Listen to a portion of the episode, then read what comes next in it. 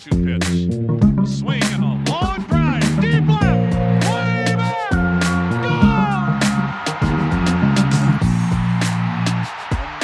Gone. Hey, everybody. Welcome to another Baseball America podcast. I'm Kyle Glaser. It's been a very, very, very busy few weeks for us here at Baseball America, and that it was true through the last weekend. We had the trade deadline on Friday. Sunday was the draft pick signing deadline. Kumar Rocker did not sign with the Mets. We're definitely going to touch on that. And this morning, early on Monday morning, Team U S A played Japan in a thriller in the Olympics in Tokyo. I'm here with J J Cooper to hit on all of it. J J, real quick, before we dive into the other stuff, I want to start with this Olympics matchup. Japan rallied to beat Team U S A seven to six. Japan advances to the semifinals with the win. Team U S A is not eliminated. They're still in it. They just have a much tougher road to get to the gold medal game. You were up early this morning. I was up very early this morning here on the West Coast.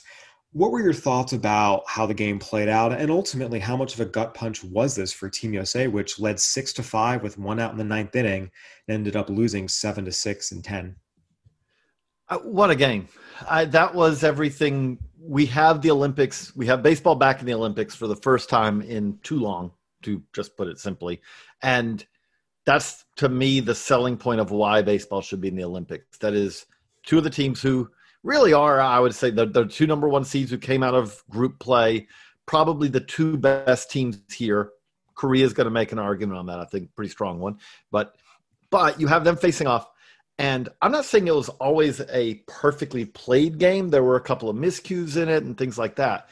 But it was an incredibly thrilling game, compelling game, and one that, that yeah, the U S, I think it is – a minor gut punch, at least if you're the U S, if you're Team U S A, because they were the team that was in control and just trying to hang on for really the second half of this game.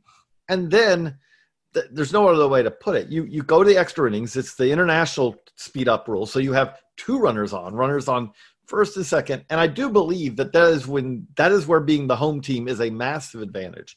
People wanted to talk about how it's because Japan can bunt and the U S cannot. Well, no.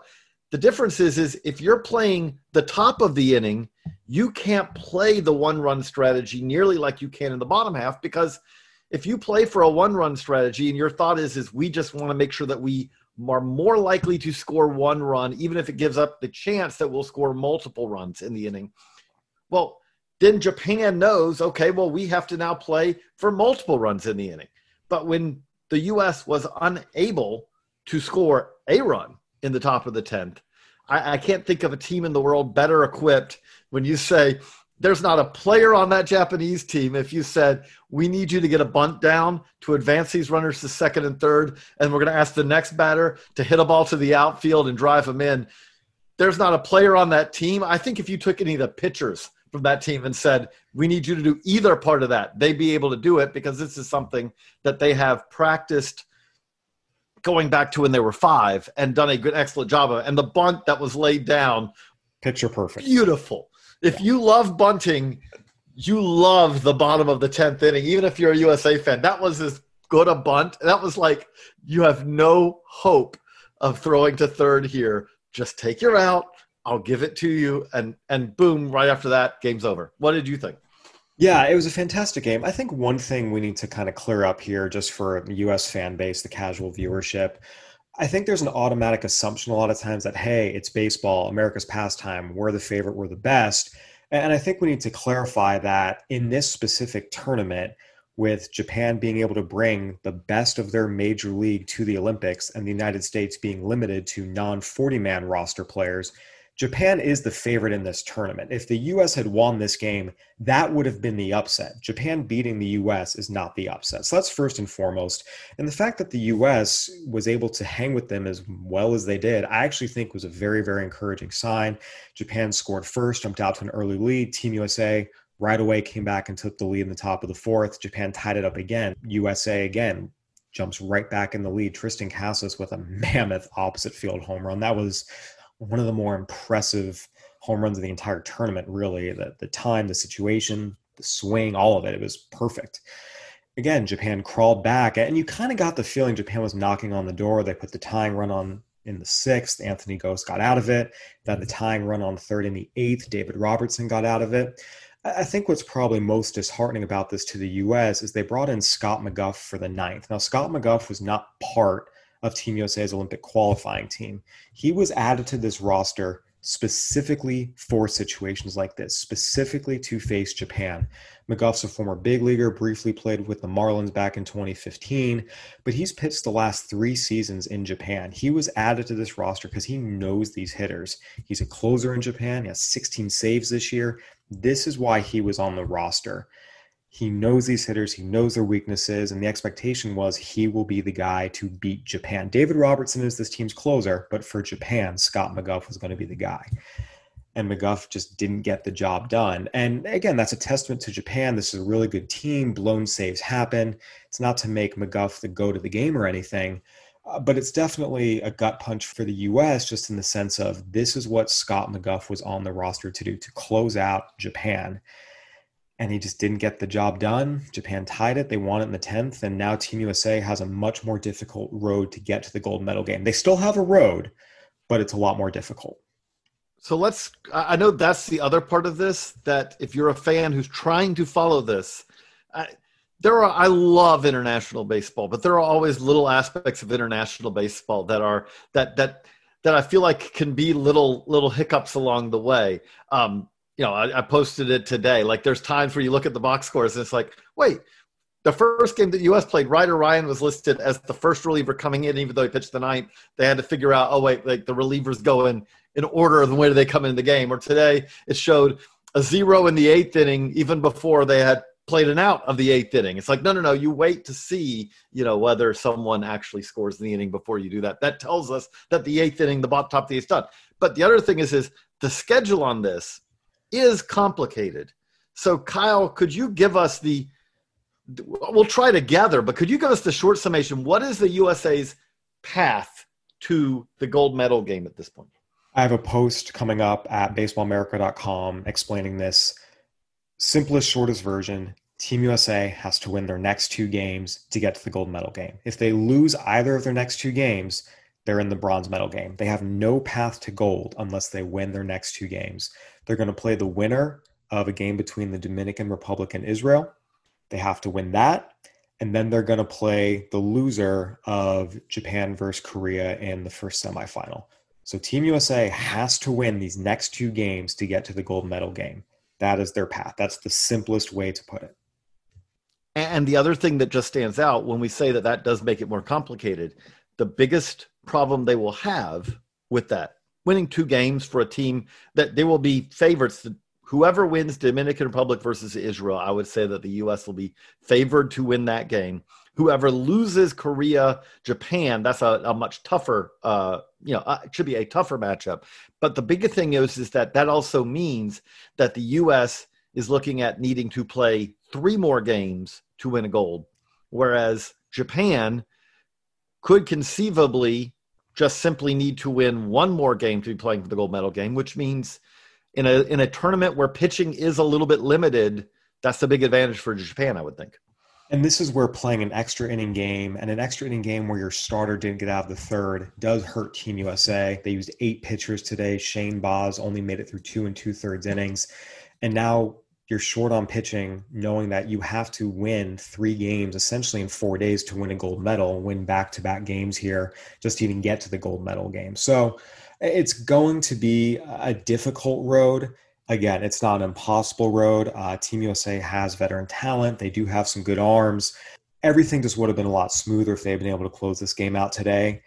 But now they have to go out, and there is no margin for error to win a gold medal. They have to win these next two games just to get to the gold medal game, where likely you assume they're going to face Japan again, and maybe that's an opportunity for revenge. Again, Japan is going to be the favorite to win the gold medal. South Korea is the defending Olympic gold medalist. Now, they are not as strong as they normally are as a team. They don't have the type of aces they've had in the past, like Hunjin Ryu, Kwangyoung Kim. These guys are now in the majors. They don't really have the pitching they used to.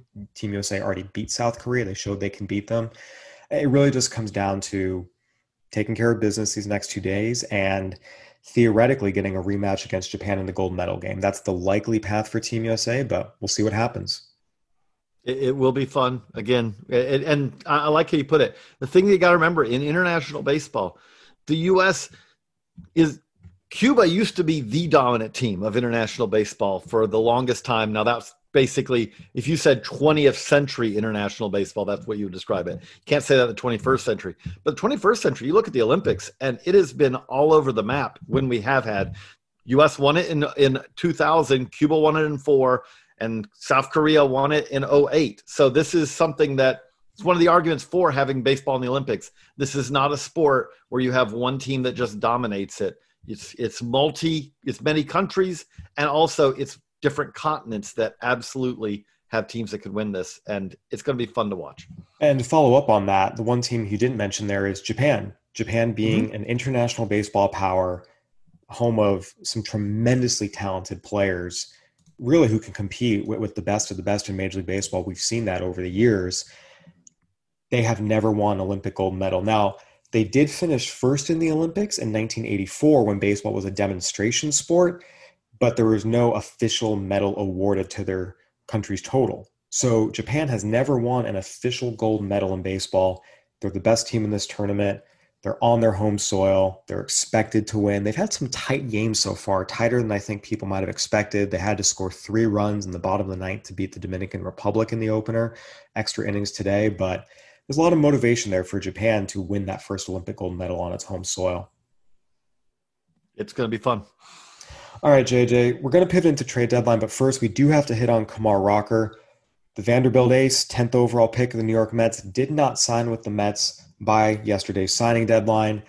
Naturally, that led to social media kind of going crazy. A lot of LOL Mets type of chatter because it's the Mets and people like to make fun of their misfortune. And in fairness, the franchise has had its fair share of it. But I think it's important we jump on here to clarify that this was not an LOL Mets type of moment or, oh, only the Mets type of moment.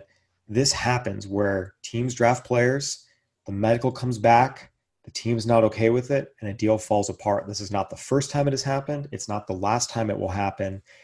Take us through this because I think, again, I think a lot of people's natural reaction was, oh, wow, the Mets Mets again, when it's like, no, this happens to a lot of different teams. Right. Um, if you want to criticize the Mets and say that they screwed up by not having a eleventh through twentieth round backup plan, to basically use the one point three million-ish that they left on the table. And again, when I say one point three million dollars, it's not like there's an actual one point three million dollars sitting somewhere. I'm saying they had that much bonus allotment that they were able to spend that they failed to do so. And that is absolutely, if you want to criticize them for that, feel free, because that was a mistake. There's no question about it. You would ideally want to spend the entirety of your bonus allotment. The Mets made moves in the draft, drafted players later on after Kumar Rocker for the idea of saving money so that they could go above slot to pay Rocker. You lose the slot allotment that you, for this year's draft, when you fail to sign the player. So you lose Rocker's allotment, but that doesn't mean that you lose the money you saved elsewhere by spinning, going under slot on players. And if you want to criticize them on that, I think that's an absolutely reasonable thing. And I'm not saying that the Mets are, I don't, I don't want to say that the Mets are, you know, there's not that there's not reason to criticism, criticize them on other things here. My big overarching point on this is, is that these issues are complex.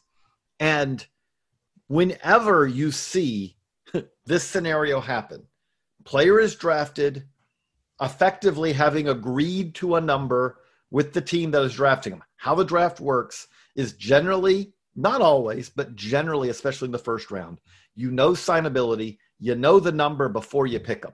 The reason that the Mets move money around later is, is they knew that they were looking to say, to basically have six million dollars to spend to sign Kumar Rocker.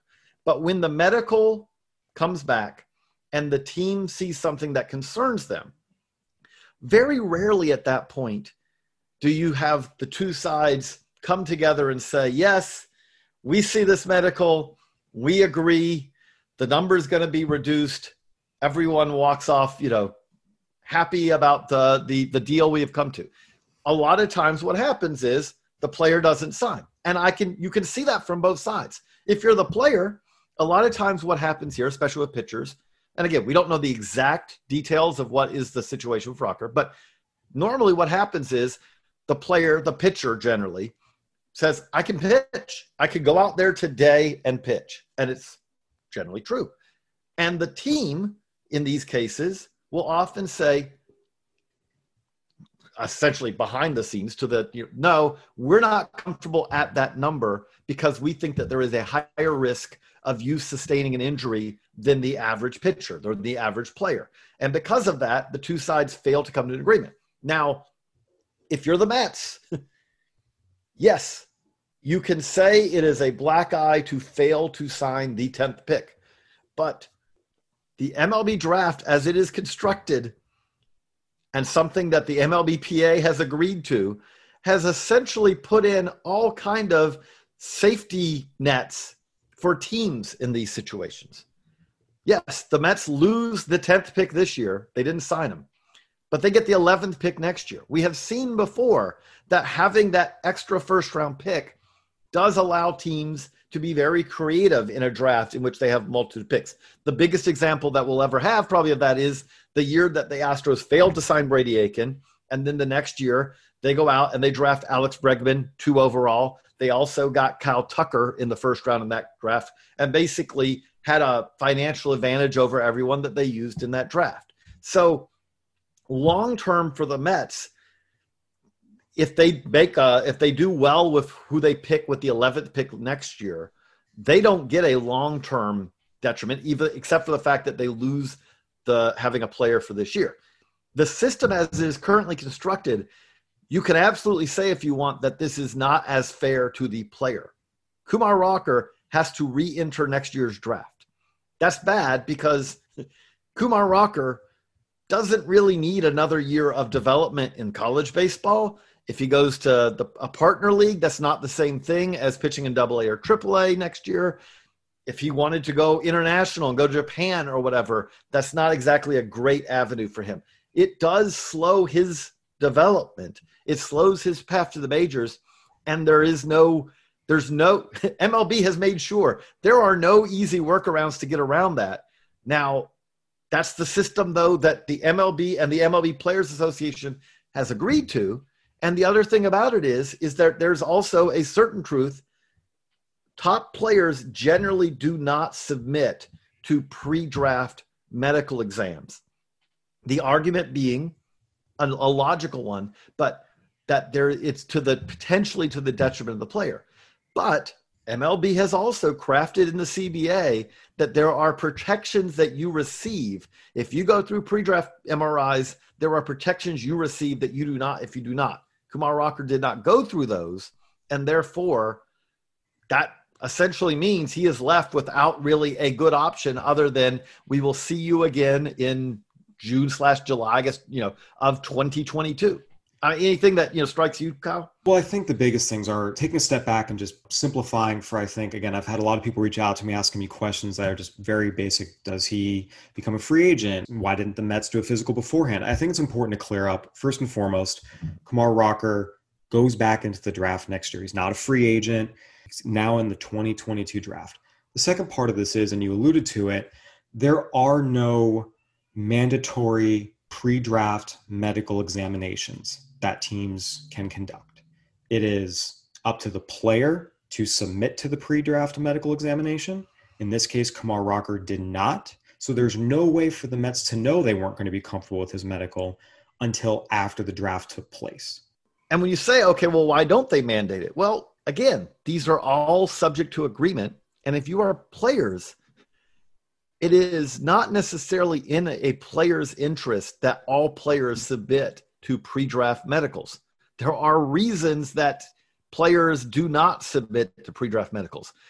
Pitchers, as a general rule, there are a lot of times that if you have a pitcher submit to a pre-draft medical, they may find something that leads them to, you know, that, that basically takes them off some teams' boards because teams have different levels of acceptance of risk, whereas you are more likely, in some cases, not even knowing that you had an injury before the draft. But by not doing that, and you get drafted by a team, they may be more willing at that point to kind of accept a little bit more wear and tear than they would have pre-draft, because at that point you've drafted the player, and so maybe we'll work out a deal. There are reasons that this hasn't become a, a mandatory system. But the other one is, is that it, the, the last piece of this that does stand out to me is, is, and again, we've seen this with Brady Aiken, we've seen this with Carter Stewart, we've seen this multiple times in the past where we've seen first round picks. There's a debate about their medical between the team and the player. The player does not sign, and then the team basically gets a pick in a later year. Well, the other part of this is, though, is worth remembering with all this is when you say, you hear people say, well, why don't they become free agents? Well, for one, the draft is something that suppresses players' signing bonuses. We know this. There were four loophole free agents many years ago. And that year that they did, the number one pick in that year's draft, the ninety-six draft, Chris Benson, received two million dollars, which was considered a great bonus at the time. And then Travis Lee, who went second, was declared a free agent, and he got ten million dollars. So we saw, like, there was a five-time multiplier on how much the player received.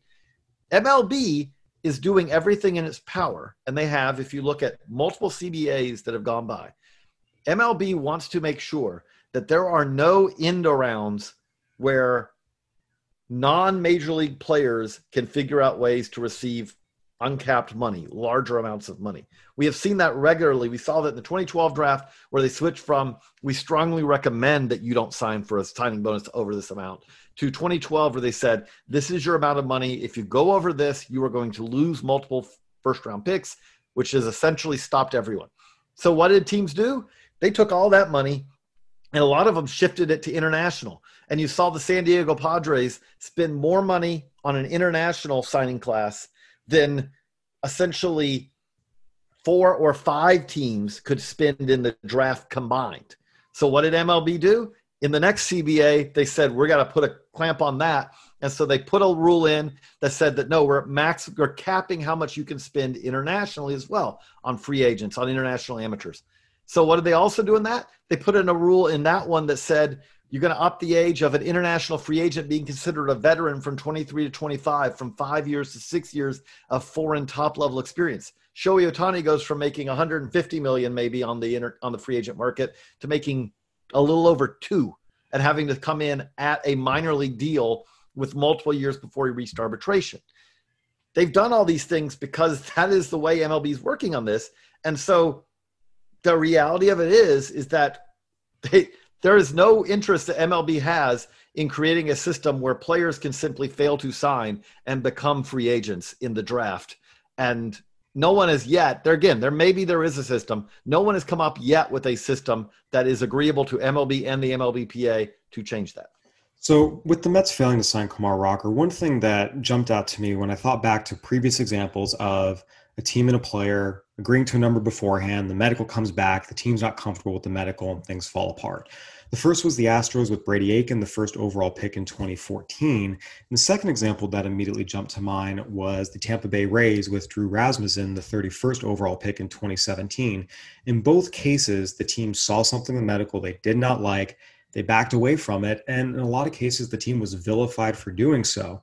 In both cases, the pitchers needed Tommy John surgery very soon after. Brady Aiken needed surgery the following year, was a first-round pick of the Indians, but his arm never really came back. Drew Rasmussen went back to Oregon State, needed Tommy John surgery almost immediately, was drafted by the Brewers in the sixth round the following year. Now, he has reached the majors. He's currently with the Rays, but again, the two instances I could think of where a team backed away from a player because of a medical, they were vilified for it. The truth is they ended up being right.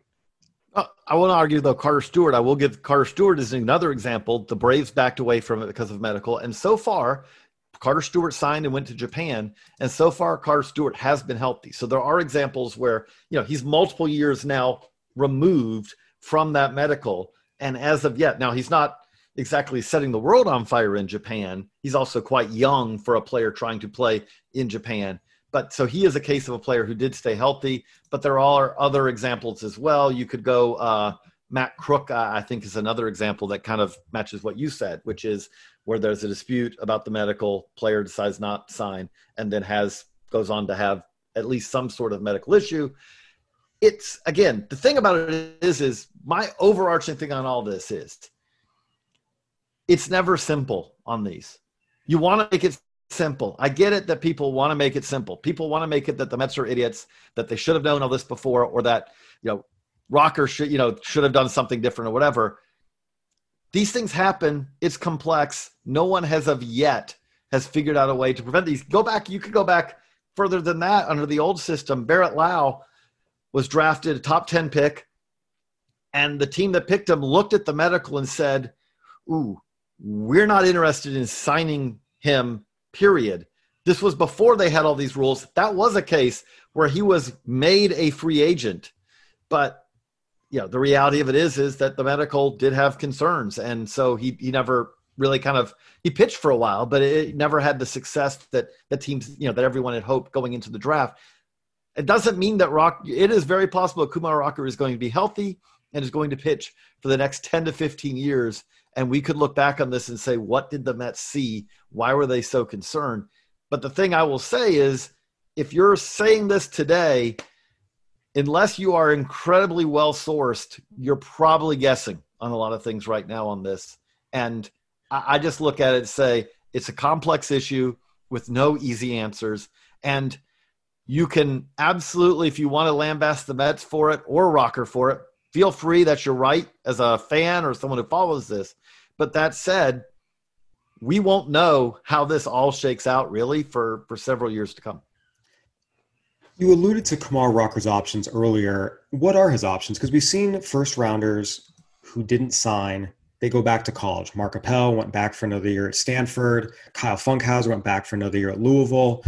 That's typically the path here. The guys don't sign. They do go back to school and pitch another year, at least under this current system. Kumar Rocker, you've mentioned there's talk about him going and pitching independent ball, Vanderbilt. Some people have speculated going to Asia, although that doesn't make sense for a lot of reasons, which we can dive into. And there's also been talk that he'll just kind of showcase himself and not really play in live games for a year. What are his options, and, and what are the best options for him to go back and be a high pick again next year? The advantage he has over most players going back is that because of the twenty twenty lost season, Kumar Rocker, from eligibility purposes, is not, I mean, he's a senior from the standpoint of this will be his fourth season at Vanderbilt if he returned for another year. However, from eligibility purposes, you could really think of him as a rising junior, a redshirt junior if you want, because he will still have two years of eligibility remaining. We have seen in the past, Mark Appel is an example. Mark Appel went back for his senior year, and it did not, he did not pay the normal senior penalty. We see seniors, normally the signing bonuses that a college senior receives are fractions of what you receive as a junior, because you don't have nearly the leverage to say, okay, if you don't sign me, I'll just go back to school. You're generally done for eligibility.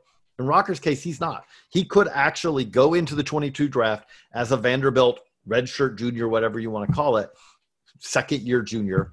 And if he didn't sign, which would still be, would be crazy if this happened again, but if he didn't, he would still technically have eligibility to play at Vanderbilt again in twenty twenty-three, which no one expects. I, I would give you one in a million odds if Kumar Rocker would be pitching at Vanderbilt in twenty twenty-three, but it is a slight unusual circumstance of this. That said, I don't know. The, the tough part about this is, is I don't think Rocker has a great option here, because no matter what he does in the lead up to the twenty twenty-two draft, I don't know how he answers the questions that now surround him going into the twenty twenty-two draft. He could go back to Vanderbilt. He could pitch every start, pitch well next year. And you say, okay, well, how does that do from the draft? Well, I don't know if it makes it any different, because that's what Kumar Rocker did this year.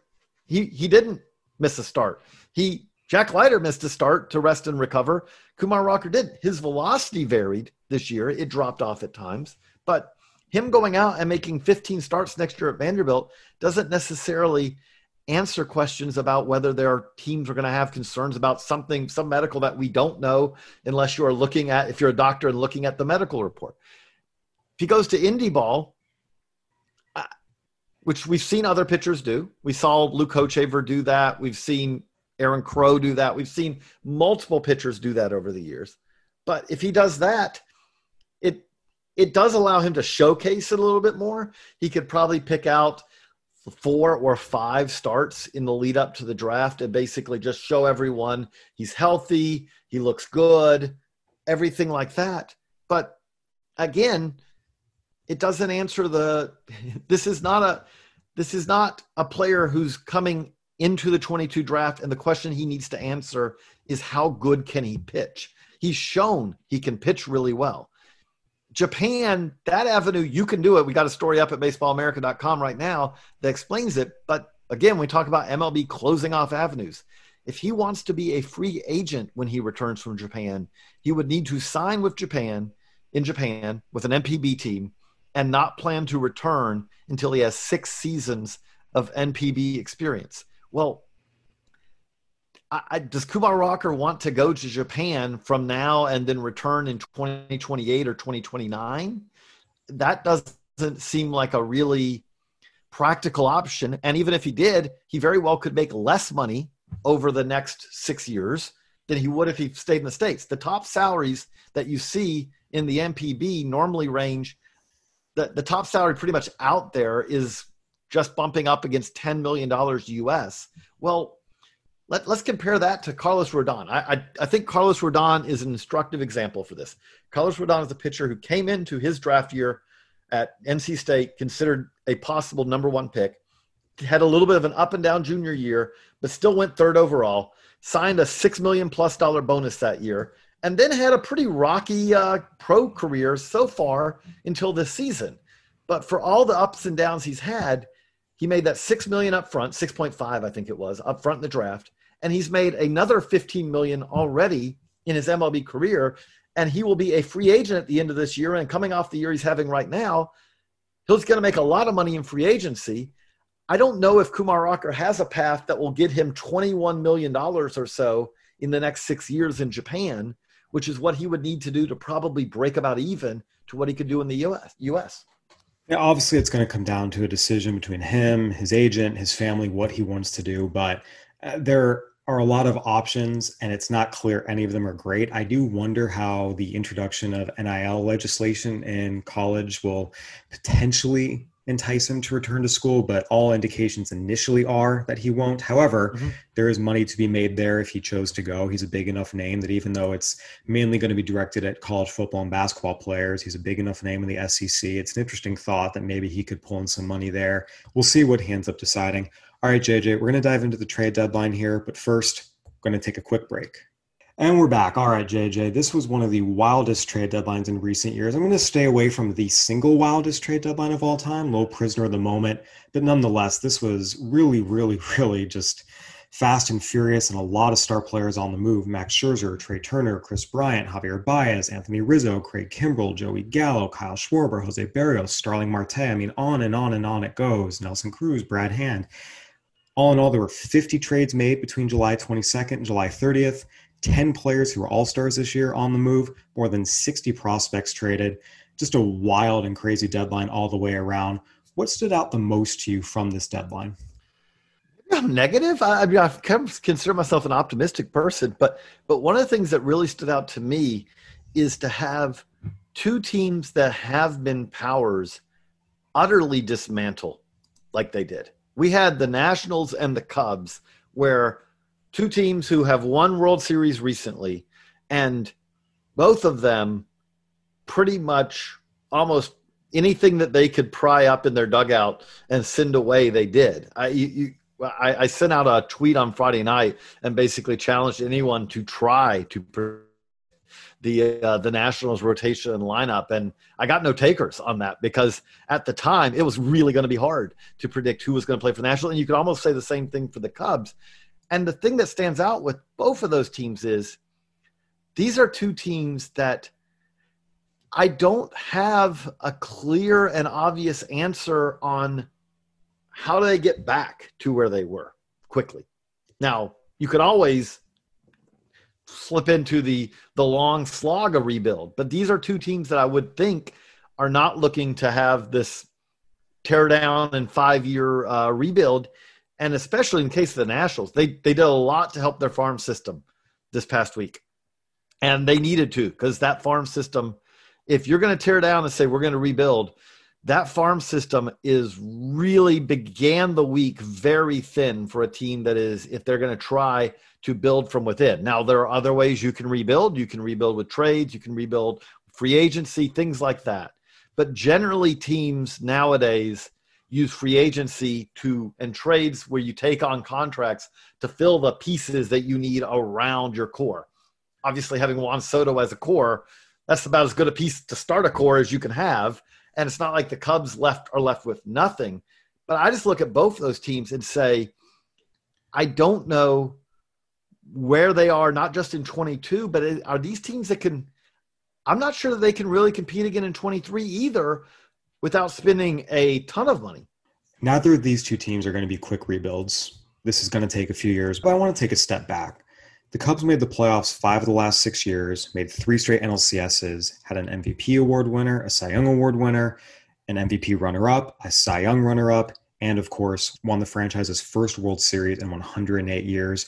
Go and look at the Nationals. They made the playoffs five times last decade, finished it by winning not just the World Series, but one of the most remarkable World Series in recent history, and just the turnaround they put together going from nineteen and thirty-one to World Series champions. I mean, we talk about the Miracle Braves, the amazing Mets. What the Nationals did statistically was every bit as improbable, if not more so, than these teams we put in our collective baseball lore.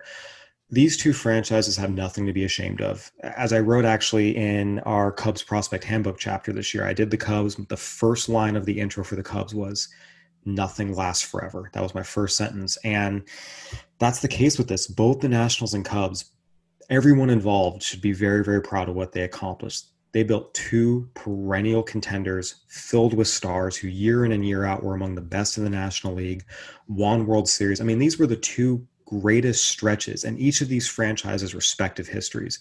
Nothing the Cubs have done since the nineteen hundreds comes close to what they did these last couple years. Nothing that the Nationals accomplished when they were in Montreal, certainly, and, and in their early years in Washington. Nothing comes close to what they accomplished over these last five, six, seven, eight years. So uh, agreed. Everyone should be proud of what was accomplished. And again, this is just the cycle. You bring up these tremendously talented groups, you win as many games as you can with them. And then, like I said, nothing lasts forever. The time comes, things come to an end, and you got to just kind of start all over again. I think the Nationals especially, they made a real good faith effort to try and win this year. They brought in Josh Bell. They brought in Kyle Schwarber. They made some moves to try and win, and it just didn't work out. You know, the Cubs, you can argue they didn't really make a good faith effort to win this year. They telegraphed their rebuild the moment they traded Yu Darvish for Zach Davies and four teenagers. But again, both of these franchises, incredible runs, and this is just the end. I thought someone put it out on Twitter, a photo that I thought was actually very appropriate. It was a photo of Anthony Rizzo, Javier Baez, and Chris Bryant. It said, "Don't be sad that they're gone. Be glad that they were here." And I think that's incredibly appropriate and one hundred percent correct. These were great runs, and I think if you go back to talk to any Cubs fan at the start of the twenty fifteen season and say, hey, you're going to get everything you're going to get over these next five or six years that they accomplished. But the trade-off is the next even five, six years might be ugly. Every Cubs fan alive would have taken it. Same with Nationals. I mean, if you go back at the start of twenty twelve and say, hey, you're going to make the playoffs five of the next seven seasons and win a World Series, but the trade-off is things might be kind of lean for the next, again, even five to six, maybe even seven years beyond that, every Nationals fan alive would have taken that trade. And it's definitely going to be odd seeing Max Scherzer in a Dodgers uniform and Rizzo, Bryant, and Baez wearing other teams' uniforms, but it's just the natural cycle of things. And I think while Cubs and Nationals fans are understandably sad and you don't want to see all these great players traded away, both these franchises had tremendous runs, and, and this is just the end which which comes. It happens. The thing that stands out to me with that, well, you said, is both of these teams managed to reach the goal. What's rough is when you do this and you fall a spot short or you never make it even to the World Series and you have a really good team. And we've seen teams that have done that in recent years. But you're right. Both of these teams, they they they fulfilled the goal. You would love, yes, you would love to win more than one. But there are a lot of teams out there that winning one in the twenty-first century would just be amazing. And They won their one. Now they have to start over to try to do it again. I, that perfect segue to kind of tee it back to you, which is you just mentioned Max Scherzer. The Dodgers have won their one finally, but they're not ready to settle for one. And the thing that just stands out to me, I don't think this gets mentioned enough. The Dodgers right now are every bit the monolith, the every bit operational Death Star, whatever you want, analogy you wanted to put for the Yankees in the, uh, you know, I know they haven't won as many World Series as the Yankees did with the uh, core four and all that, but you look at this Dodgers team, they are willing, they approach it on all avenues. They spend on scouting, analytics, research and development, player training, free agency, any aspect they can do, they do it. They are, their major league payroll is at a number where you could fit about four Rays teams into a uh, Dodgers payroll. And they did it again at the deadline. And you can't help but, again, if you I, baseball set up in a way, I, I, I don't think you can begrudge a team for spending money to try to win. And the L A Dodgers spent money and prospects to once again try to win. Absolutely. Again, this is what it's about. You put in all your resources to try and win a World Series, and the Dodgers do that. A lot of teams talk about doing it and don't do it. The Dodgers do, and they deserve credit for that. It's not something to shame them about. And the prospect costs they gave up, on the one hand, Keibert Ruiz is a very good prospect. Josiah Gray is a very good prospect. But if you're the Dodgers, you have Will Smith in the majors. You have a lot of other really good young pitchers, both in the rotation and in your farm system. So you can trade those two and not feel like, oh, gosh, we're really going all in here and sacrificing our future for this. And that actually kind of brings me back to the Nationals. I thought on the whole, the Nationals brought back a lot of really, really intriguing talents, some in the upper levels, some in the lower levels. Keibert Ruiz is a good player. Josiah Gray is a good player. I thought the return, considering it was both Scherzer and Turner, was a little light. If you're the Dodgers, you are thrilled that you got Trey Turner and Max Scherzer for, again, two good prospects, but two guys who, because you're the Dodgers, you didn't really need them to be contenders in twenty twenty-six, and without them, we're not. And two other prospects who are okay, but they're not great. I actually thought the Nationals, this was a little bit light. The rest of their deals were fine. The Dodgers did great on this trade, and the Giants are in first place, and they also aced this deadline, bringing in Chris Bryant, one of the best players available who fits their needs to a T. The Central West race is going to be really, really fun. And I actually think the Dodgers and Giants separated from the Padres in this. Padres are in third place. They needed starting pitching in the worst way. Didn't even get a single starter. If you get beat on the Max Scherzer sweepstakes, so be it. But to not even just say beat the Phillies package for Kyle Gibson, Ian Kennedy, and Hans Kraus, that's a misstep. And I think the Padres fell further behind from the pack with the moves the Dodgers made and the moves the Giants made. I thought that the return that the Nats got for uh, for Scherzer Turner was was kind of what I expected. Um, I think part of that is is I don't know how many teams. I know that he's in the the final year of his deal, but how many teams have the payroll room to even acquire a half year of of Scherzer? And the Rays are not part of that. The Rays are not going to be able to trade for Scherzer. The There are other teams where I just don't think they're part of it because Scherzer's making some thirty-four and a half million dollars this year. I know you're not going to pay him the full amount in this, but that that probably does preclude some bidders. And if you look at it, that was the best trade package that anyone received at the deadline. Now, it was also the biggest package that anyone gave away at the deadline as well, but it's – In a in a world where teams seem to sometimes, like, it sounds crazy to say this at Baseball America, but we always say it. They sometimes overvalue prospects because of the absolutely, absolutely of six years of team control. But in a in a deal like that, there were only four players in our top one hundred who were traded at the deadline, and two of them were in that deal. Um, again, it is notable just. Getting prying away even one top one hundred prospect in a deal has become very difficult to do, and we saw that again this year. That there there were a lot of good prospects traded. There were very few top tier prospects traded at the deadline. Another team that did very, very well at the deadline for themselves was the Yankees. They needed to get more left-handed. They needed to get more athletic. They needed to get better defensively. And they did all that by acquiring Anthony Rizzo and Joey Gallo.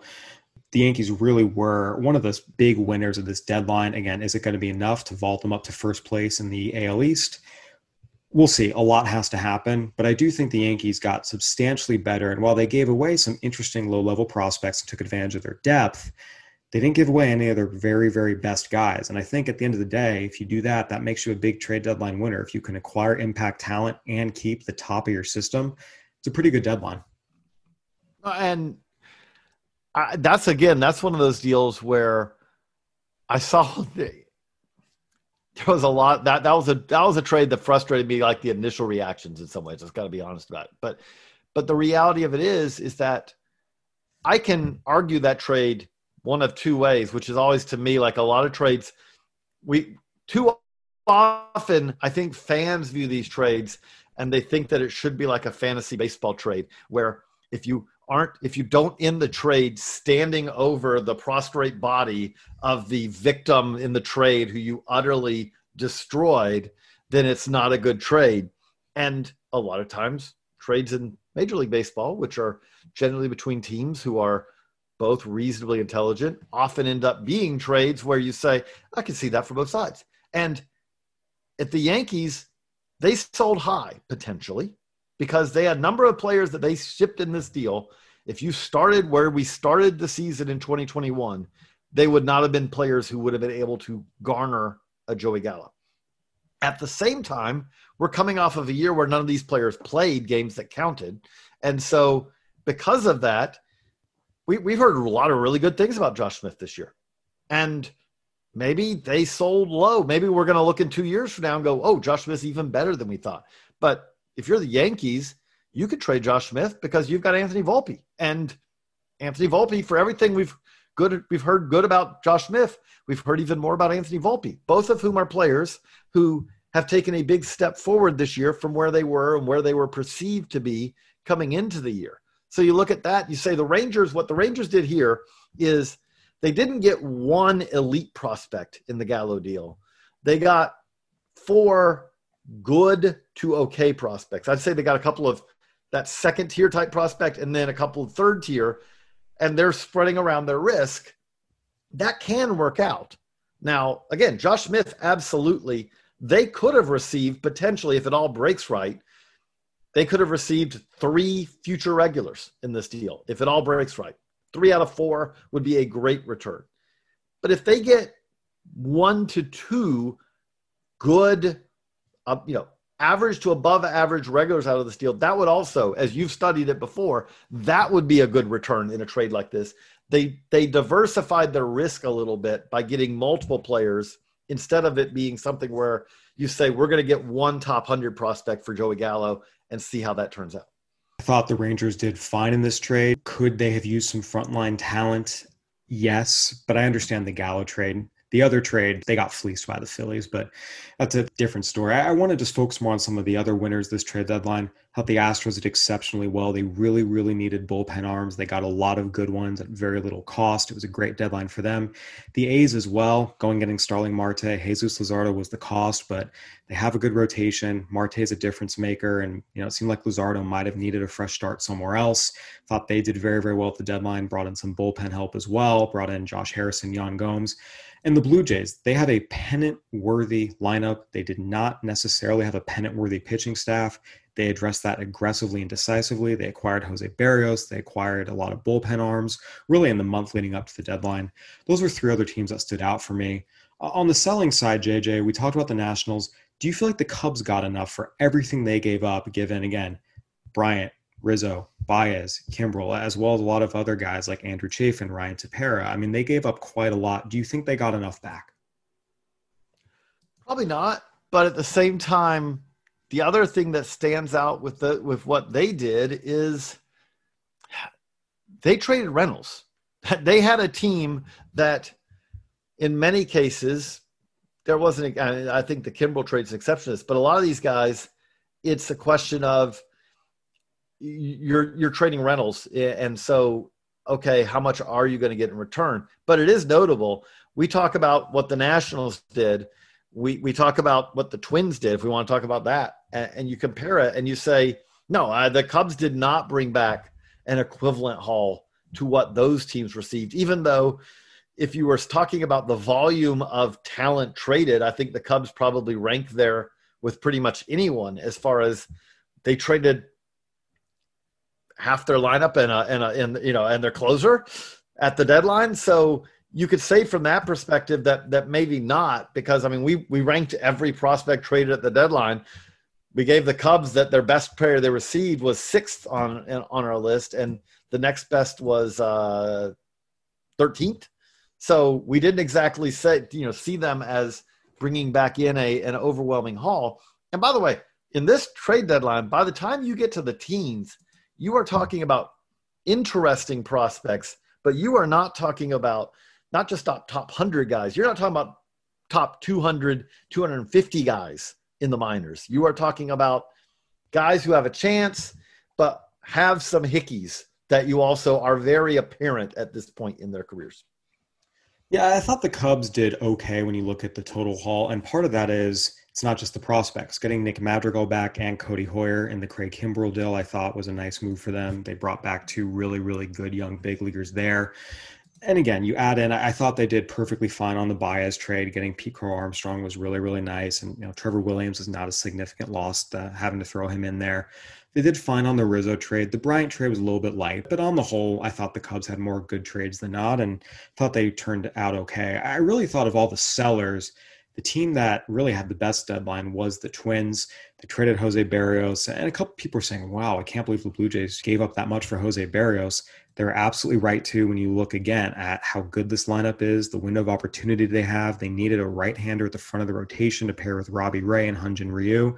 And Austin Martin and Simeon Woods-Richardson are two very interesting and good prospects who are in Double A, but both do have some hickeys, have some warts. Their stock is not as high as maybe it's been perceived to be just because there have been concerns on both.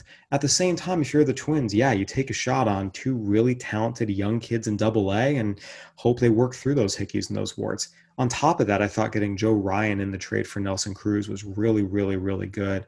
I really like the Twins' strategy here of getting good, young, upper-level minor leaguers who can help them relatively soon and also have upside. These are not just guys who are close, but they're fringe guys. I mean, all of these guys have a chance to be impact players. Even Drew Strotman, you found a lot of people who had, you know, the Ray system as scouts and said, we really like this guy. This guy has a chance to be a fairly significant part of a team down the line. I thought of all the sellers, the Twins are actually the team that killed it. There's one other uh, buyer that I wanted to mention, which is I'll give creativity points to the to the White Sox. I know that there are understandably fans who are up, White Sox fans who are upset to see Nick Madrigal uh, traded away. But at the same time, the White Sox have a absolutely legitimate chance of winning a World Series this year. They have run away with the central, the A L Central, even though they have been as beset by injuries as almost anyone. They're starting to get some of those guys back. And the, the key thing to me is they've managed to do this. They have a farm system. The minute you saw, the minute I saw that they were trading for Craig Kimbrel, I knew I could not come up with an assemblage of prospects. If the White Sox had said, hey, Cubs, here's our farm system. Will you take it for Kimbrel? I, I don't know if that had been enough. They got creative. They didn't have the farm system make this kind of trade. Nick Madrigal was not going to help their twenty twenty-one team because he's out with a hamstring injury. Craig Kimbrel will. Craig Kimbrel will also probably, he has an option for next year, he'll probably help their twenty twenty-two team as well, or if nothing else, they could turn around and trade him in the offseason and get additional value back. But the other thing about it is, is that Nick Madrigal, is as good as he is, if I'm ranking the most important players, hitters, let's just say position players, for this White Sox team for twenty twenty-two and beyond, Nick Madrigal isn't the first name off my, you know, out of my lips, and is not the second, the third, or the fourth. He may not be the fifth. This is the team that has this great core of offensive talent, and they can find another second baseman, even though Nick Madrigal has a chance to be a, a very productive top of the order table setter type for the Cubs. But you look at that bullpen now and you get to the playoffs and you say you have Hendricks and you have Kimbrel and you have Kopech and you have Garrett Crochet. You move everyone else just down the level a little bit and you get to the fifth inning against them in games. It's going to be really frightening trying to get runs.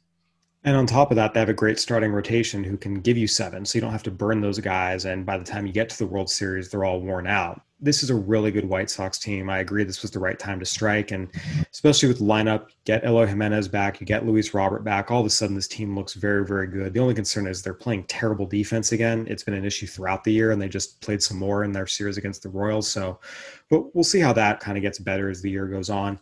J J, just a couple teams real quick before we finish up that maybe did not have the best deadlines in your eyes. I know for me, the Padres had to get a starting pitcher. I think the issue now is not even going deep in the playoffs. To me, there's no way they do. I think there's a real risk they miss the playoffs. Their starting rotation, they needed reinforcements in the worst way. And there's a real risk here that the guys they have are going to tire out and they're just not going to have enough arms. They're going to get gassed down the stretch. Now we'll see.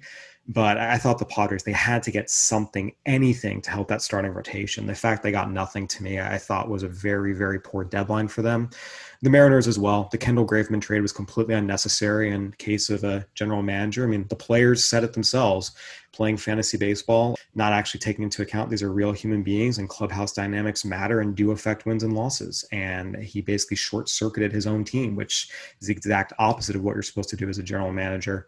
And then the Rockies, uh, again, if you want to make the argument that the packages that they were receiving for Trevor Story were lesser than what they would get with a comp pick, that's fine. That That's fair. That's very, very possible. If you want to make the argument that John Gray wants to re-sign with them and trading him somehow would have hampered those efforts, okay, fine, whatever. But to not even trade any of the other bit players aside from Michael Givens to basically keep this team intact, I mean, just blows the mind. So I think those for me were the three teams that for different reasons really did not help themselves at the deadline. And I'll go a step further, actively hurt themselves. It's not like they stayed neutral and just didn't help. It didn't hurt. They actively hurt themselves. I got to say with the Rockies, I, I don't, I don't have a, a good explanation for essentially sitting out the trade deadline. I, I, I know that that is a team. I, you hate to say it, team in disarray, but at this point this is a team that is with a hollowed out front office. This is a team that is that is basically trying to get to the off season to reassess and rebuild not just the team but the structure. I mean, we they, we we don't know who's going to be running that team, whether it's going to be Bill Schmidt going forward or whether it will be they'll, they'll bring someone into the off season. But that said, why not trade Daniel Bard? Why not trade, as you said, like even if you traded John Gray, okay, well, if John Gray wants to come back there, why don't you say to him, John, we want to give you the opportunity to compete in a pennant race. We still love you. We'd love to have you back after the season. I, I don't think that that necessarily causes you any issues in saying, and, and by the way, as a parting gift to, you know, to you, you know, it, Trevor Story seemed shell-shocked when he talked about it. He kind of had said his farewells, was ready to move on and actually get to play in games that mattered in August and September and hopefully October. And instead, nope, stick around. I, I don't I don't have a great answer for it. And again, the, the rough thing about this is, is that this is not a team. This is a team that's starting a rebuild. It's not in the middle of a rebuild. It's it's going into twenty twenty-two, and you look at it and say, is the farm system one that you look at and say, oh, it's going to be able to start filtering in stars, future potential stars? No, not really. That's that's really not where they are right now. They are years away, and I, I will feel for them, whoever is running the Rockies. You are years away in a division where it could not be tougher because you throw – the Giants have had a brilliant last two years. I don't know another way to put it. The fact – if you are competing in that division with the Dodgers and Padres who are throwing everything at each other, you're doing well. To be the team that's been – that they've been chasing for much of the year is truly remarkable. And I still at times look at it and kind of wonder, I just still don't know exactly how they've done it, but they've done it well. And if you're the Rockies, I don't know how you don't have any real advantages that you can point to and say, this is how we're going to be able to compete with three of the best teams and three of the right now best organizations in all of baseball. A lot's going to have to happen for them to get there, and it will not be a one-year fix. Uh, that's that's the simplest way to say it. So, all right, J J, well, uh, thank you so much for joining us. Gosh, this has been a crazy month. We had the draft, we had All-Star game, we and Futures game, we had mid-season updates, we had the trade deadline, and now as we move into August, again, we had the draft signing deadline, have Olympics going on. Uh, we've got tons of coverage of all of it up at Baseball America. It's a lot up at the site today, so make sure and check it out. Thank you, guys. All right, everyone, that'll do it for another Baseball America podcast. Go ahead and give us a review on iTunes, Spotify, Stitcher, whatever platform you're listening on. We'd love to hear from you. For J J Cooper, I'm Kyle Glaser. Thanks for listening. Stay safe out there.